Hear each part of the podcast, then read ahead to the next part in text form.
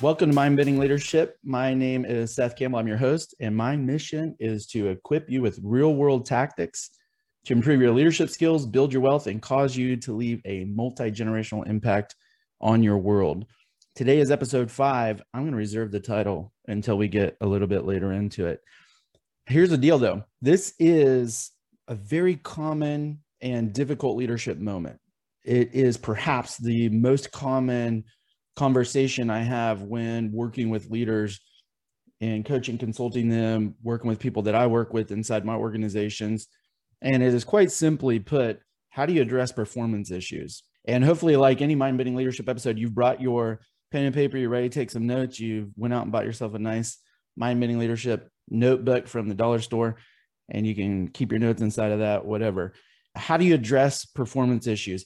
So I want you to write down because you'll find with all the mind bending leadership episodes, I think I can safely say all of them, they do have application across many channels. In fact, I got a message from somebody saying, Hey, I'm really excited about the podcast. I really like what I'm hearing. Although I'm not in leadership, and I'm like, time out. You are in leadership. Everybody's in leadership and some place, some way at home. If you're a parent in your church, in your community, leadership is simply look behind you. Are there people watching you that want to learn from you or are supposed to learn from you?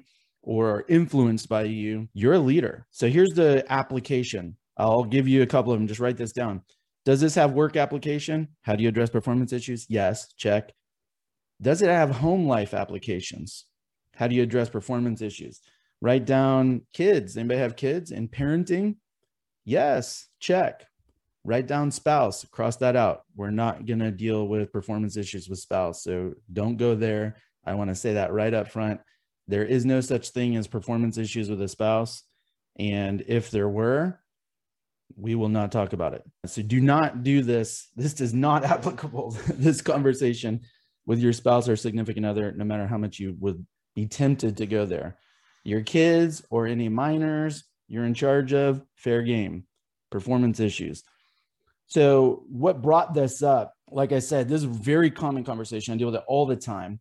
And I was in a conversation this week with a, a great leader that I consult, and and it came up again. How do with this performance issues?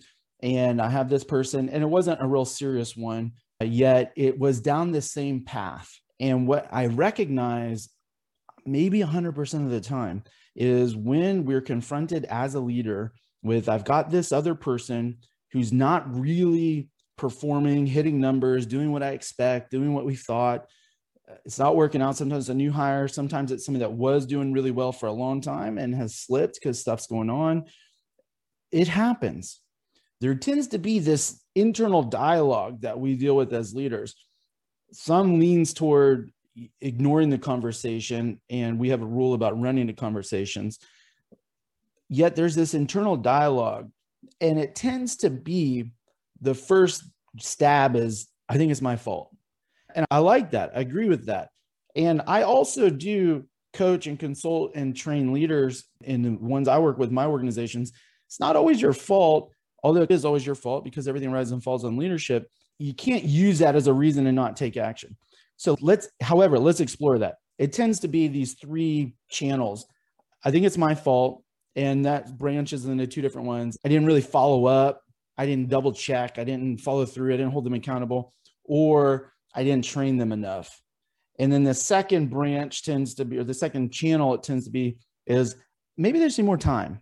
Uh, maybe the deadline was the issue, or they're getting close, they're trending that direction. I, I probably need to be a little more patient, give them a little bit more time. And then the, the third alternative is it the right person or is it the wrong person? So let's deal with that.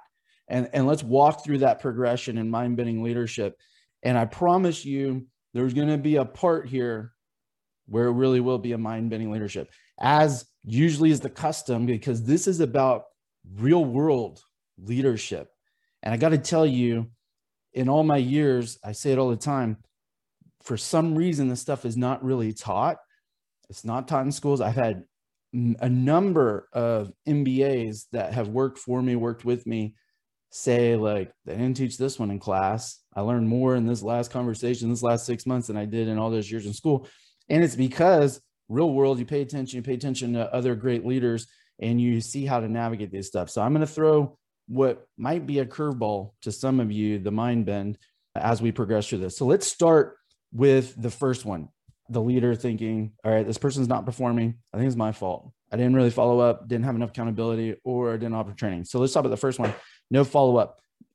Is it my fault, Seth? Maybe. It might be your fault. I'm going to ask them a couple of questions to determine if it is their fault. I'm going to say, what's the person's goal? And what I'm listening for there, so you, you might want to write these down as to take yourself through these questions if you don't have me to talk to or somebody to talk to that would take you through this path. Is it my fault? This person's not performing, their numbers have slipped, or they haven't ever hit the number. Is it my fault? I'm going to ask, what's the goal? Here's exactly what I'm listening for. Is it an opinion or is it clear? An opinion is improve my systems, help us be more efficient. That's an opinion. I think you did it. I don't think you did it. Clear is like a number 10 is 10, 9 is not 10. 10 is 10, 9 is not 10. 8 is not 10. So what's the goal? I'm listening for crystal clarity. And if the person rambles, well, it's this hodgepodge, I'm going to put myself in the person's shoes and say, okay, that's a lot of opinion. It's a little bit open for interpretation. And it's difficult to do in some roles. I get that because there are qualitative roles out there. Yet, as a leader, you must find your way to put measurement on qualitative things. And I think it's possible. I have struggled in some areas, and yet I have witnessed in the real world, you can put measurement on qualitative things. Qualitative things is customer service. Can we measure that? Yeah, we can do a scoring. We can do a net promoter score. And as long as you use a consistent measurement, there are, it's an opinion, yet it becomes a quantitative measure that's consistent of a qualitative things. So I'm looking for clarity. Is an opinion or is it clear? 10 is 10, 9 is not 10. The next thing I'm listening for inside of what's the goal is it moving or is it stable? And what I mean by that, man, I see it so often. Leaders set these moving targets. And I used to be guilty of that years ago. Hopefully, I'm not as much anymore. And what I mean by the moving target, because many of us, as we're in charge of these organizations, we're a little ADD, we're all over the place. And we like solve one thing, we move to the next, the next, and we're thinking five moves at once. And it becomes this moving target.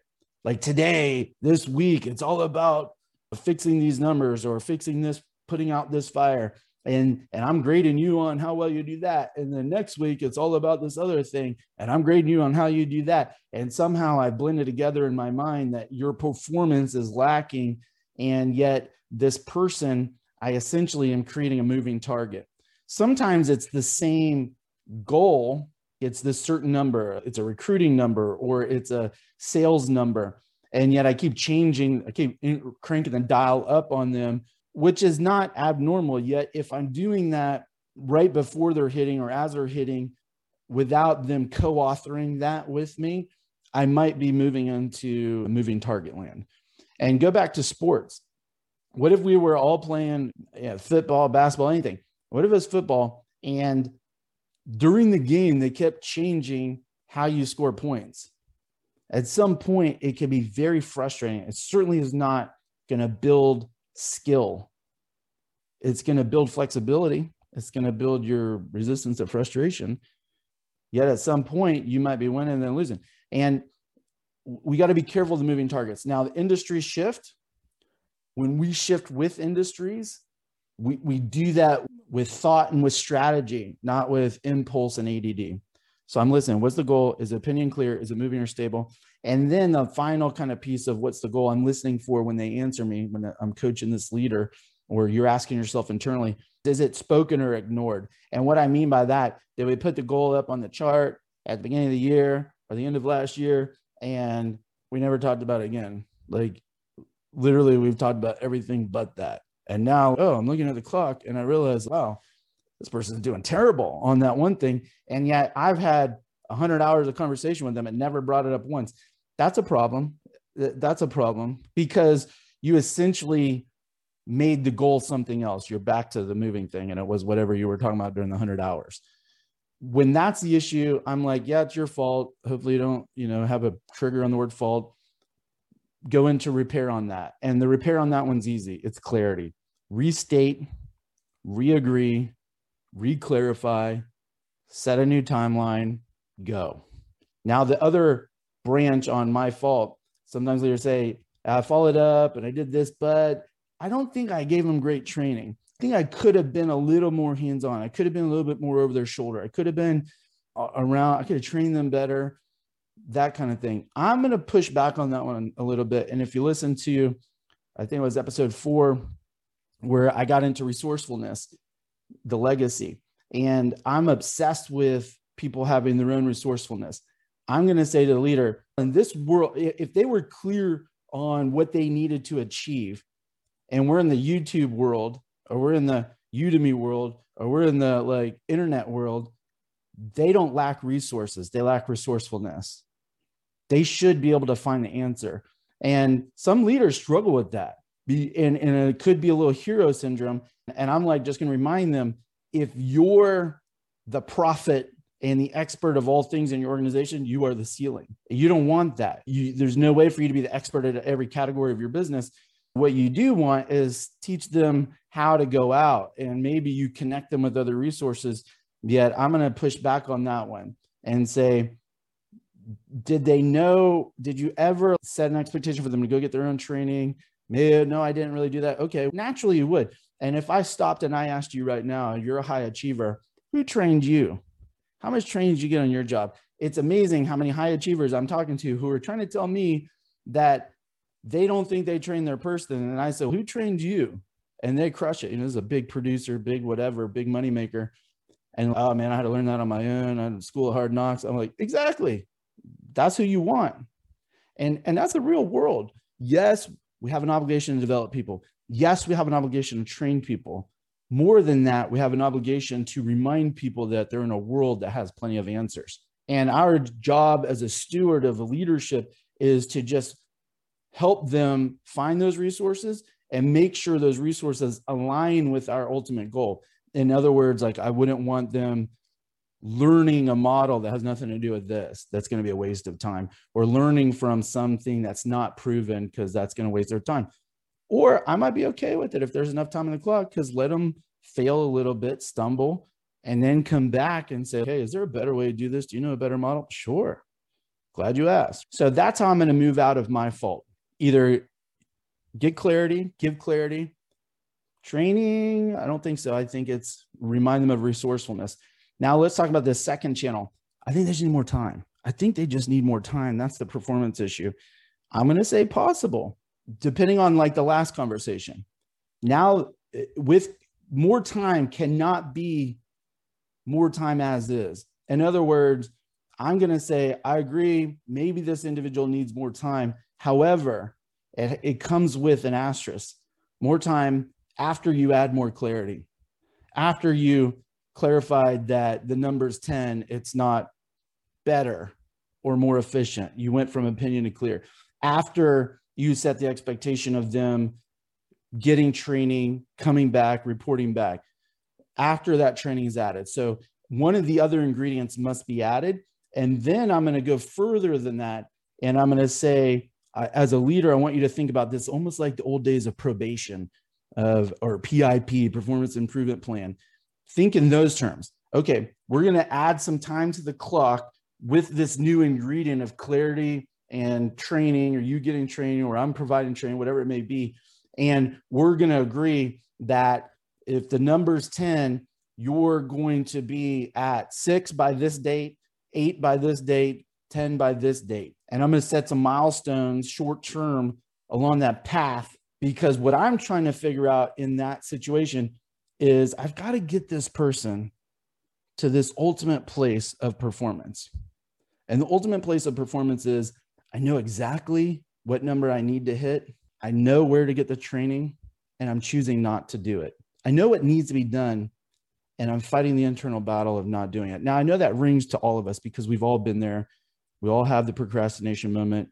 We've all let ourselves down. Yeah, I know I should stick to the diet, and I keep eating the cookies. All right, that's me talking to myself. The the we all have that. So don't wear that heavily. However, I would bet the farm that if you're successful, you have you, you've overcome that enough to win. where there are some people that are still stuck in that. And as much as we love them and want to help them, we may not be able to help them through getting up and taking action. Those go into the realm of, I call their parents should have taught them that one. As much as I would love to help them with take action, do what I'm supposed to do. I don't expect anybody to do that 100%. I don't do it 100%. I do expect it more than zero. I'm going to probably release that person back to the world. So that's ultimately where we're getting to. So clear, they're deciding not to do it. So only more time on the clock if clarity and training is added, short-term goals and milestones become the other ingredient, think probation. Now let's go to the last channel. Do I have the wrong person? It's like the one we want to avoid half the time. Do I have the wrong person? And it is noble, by the way, as a leader to say, blame yourself first. I agree. Everything rises and falls on leadership. You should go through that progression. Here's the mind bend. Do I have the wrong person? And I've given you every once in a while, I'll give you uh, what I call mind bending leadership pillar. This is an MBL MBL pillar. So write this one down. No wrong people, only wrong roles. There are no wrong people, only wrong roles. We should put that on a t-shirt. No wrong people, only wrong roles. That's a mind bending leadership pillar. And that's the conversation I eventually led to. And as a leader, I want you to get into that mind space. There are no wrong people, only wrong roles for those people. I fundamentally believe God put every single person on this earth and gifted them with enough talents to go and fulfill those gifts into the world in certain ways, in certain mechanisms, certain industries. I think there's flexibility in that. And yet there are, there is a place, there is a role, there is an excellence for all human beings. I fundamentally believe that. So when I'm to this point of, oh yeah, it's clear this isn't going to work in performance. I take on this is the right person. I've got the wrong role. Now I even do that in hiring. So if I'm interviewing somebody and we get to the end, be like, you're the right person. I have the wrong job for you. So you don't want this. You're going to hate it. You're going to be miserable.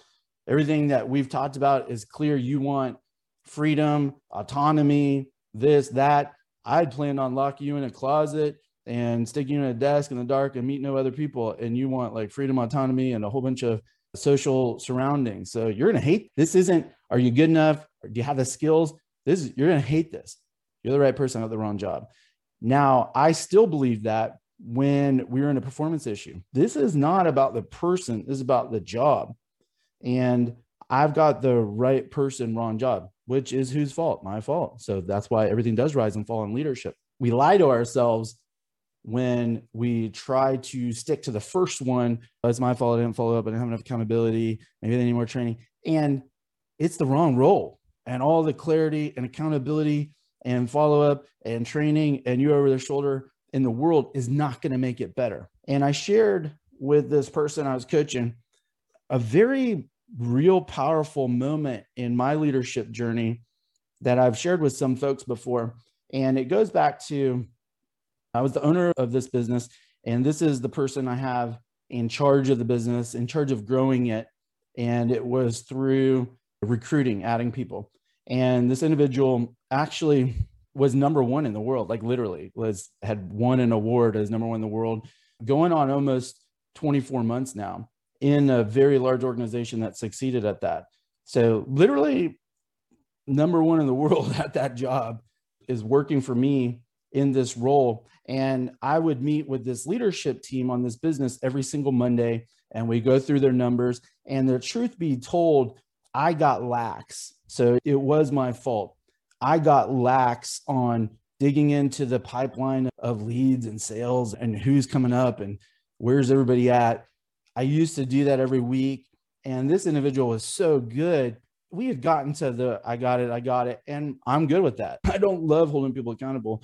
I'm good with that. Earn that space. So here we are. And it was, I remember October 21st, like 2018. And I, and, and the goal for this individual was no less than 10 people added to this organization every single month. And never missed that. not like not one month ever had missed that. The end of week one, there's only one person added. Oh, that's a little bit of a warning sign. He's like, don't worry, dude, I got it, I got it. Cool. You've he's earned that. Oh, I trust, I believe. End of week two, only one person. I'm like, all right, this is a concern. Like I'm officially like nervous. Man, I'm the guy that I got it, I got it. Okay, cool. And and he believed that. It wasn't lying. He, he really believed that. End of week three, one person still. Now at this point, I'm not in the meeting. I'm actually on the phone. I'm, I'm in an airport getting ready to go uh, teach somewhere. And I'm on a conference call, which is probably not the best way to have a high stakes conversation with an entire leadership team of the people that work for him. So you may not want to copy that part of this conversation.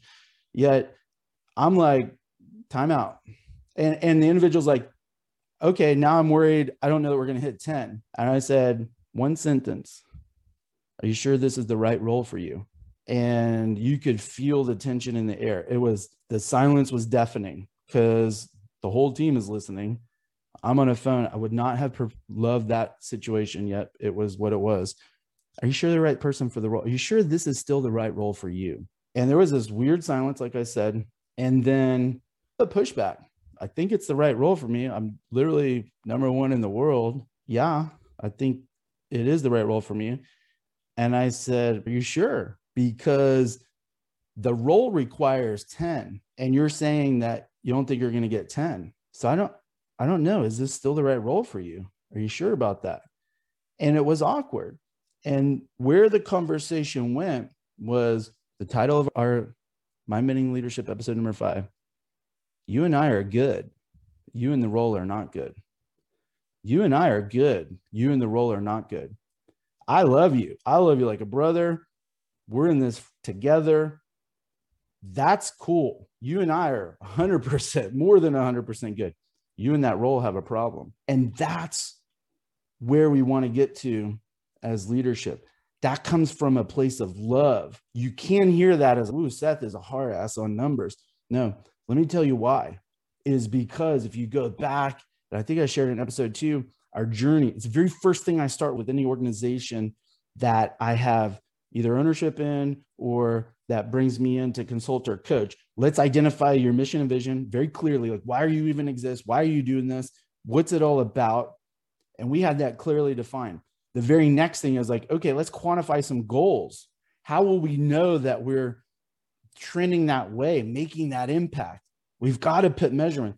Our goal is transforming lives, what mechanism do we do that in? We do it by adding people, increasing their success. Okay, let's set goals. How many people? How much increased success? We've got to measure our effectiveness towards this mission. Then the very next step is you create roles that exist for those goals. I covered this in episode two. And the big three to five big rocks of every role must add up to hitting that. So when the number is not 10, the role requires 10. Why? Otherwise, we're not transforming lives. We're letting down the generations. I said one month isn't is okay. Okay. Where's the line? Is one month okay to miss? Two months okay to miss? is one life not being transformed. Are you okay with that? What if that's the one that makes a generational impact? And it, and it, if we have the capacity to do it, we've already proven that. If it's a number nobody's ever hit, we've never done before, yeah, maybe I'll question that. Maybe we'll change it. But when we've done it all the time, we've never missed, never come close to missing, then we're probably applying our minutes to something else. And when I say yes to that, then I've allowed that role to not be about that. And I now have allowed the mission to not be what it really is. So back to it. You and I are good. I love you. You and the role are not good. Are you sure this is still the right role for you? And he finished with 11. Never had that worry again. And as I've shared that before with his permission publicly, and in one time, once or twice, he was in the room when I shared it in a class and people like, oh man, you must have hated him. Uh, tell us. And I didn't know what he was going to say. He can say anything once. He's listen, tell you the truth, I was pissed. I was offended. I was mad. That was my first reaction. And then I knew Seth cared. He wasn't saying it wasn't about the numbers to him. it was about the lives. And at that moment, I got more respect for Seth than I ever had in my entire life because I realized this mission really does mean something to him. And I'm bought into this mission as a leader, and he's standing for the mission. And that's kind of leader I want to follow. So, as a leader, many times the reason why we avoid that conversation of performance is because we are making it about the person being wrong. It's uncomfortable. We're going to be mean. What are they going to think of me? What am I going to think of them? And if we can get to this separation, you and I are good, you and that role are not good. Now, I love you enough to help you be better at that or help you find the role that is better for you. That's being a good steward of leadership. And a great, and think about the importance of this. I'll give you two analogies.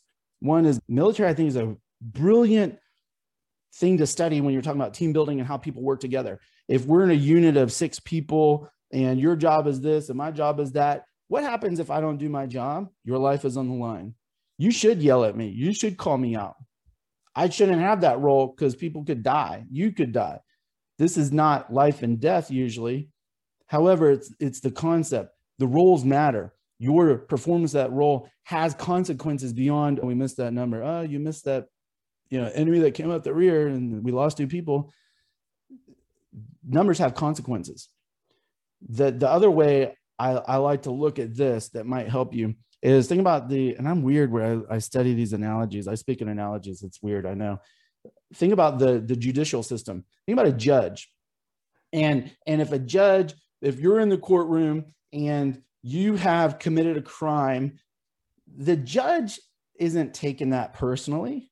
The judge can still love you be like hey you didn't violate anything that bothers me maybe. You violated the law the law says you can't do that. You and I are cool. You and the law have a problem. And the law prestates that this is what happens when you violate that and you can keep moving. So it's like that. You and I are good. Yeah. And I even said it to him like, I'm okay with less than 10. Seth is, the role's not, the mission's not. And my role as the owner is to make sure that happens. And I don't want to have a problem with my role. So you and I are good. I love you. You have negative 10. I still love you. You're the role, not in love. What are you going to do?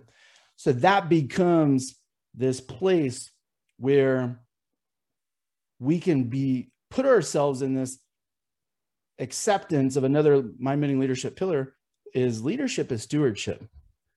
Leadership is stewardship. It's not ownership. It's not ego it's it's stewardship. Stewardship is i've been placed in charge of this land these people these children these this money. I'm, i've been placed in stewardship of it take care of it cultivate it make it more prosperous make it fruitful. Leadership is stewardship. You have an obligation to be a wise steward.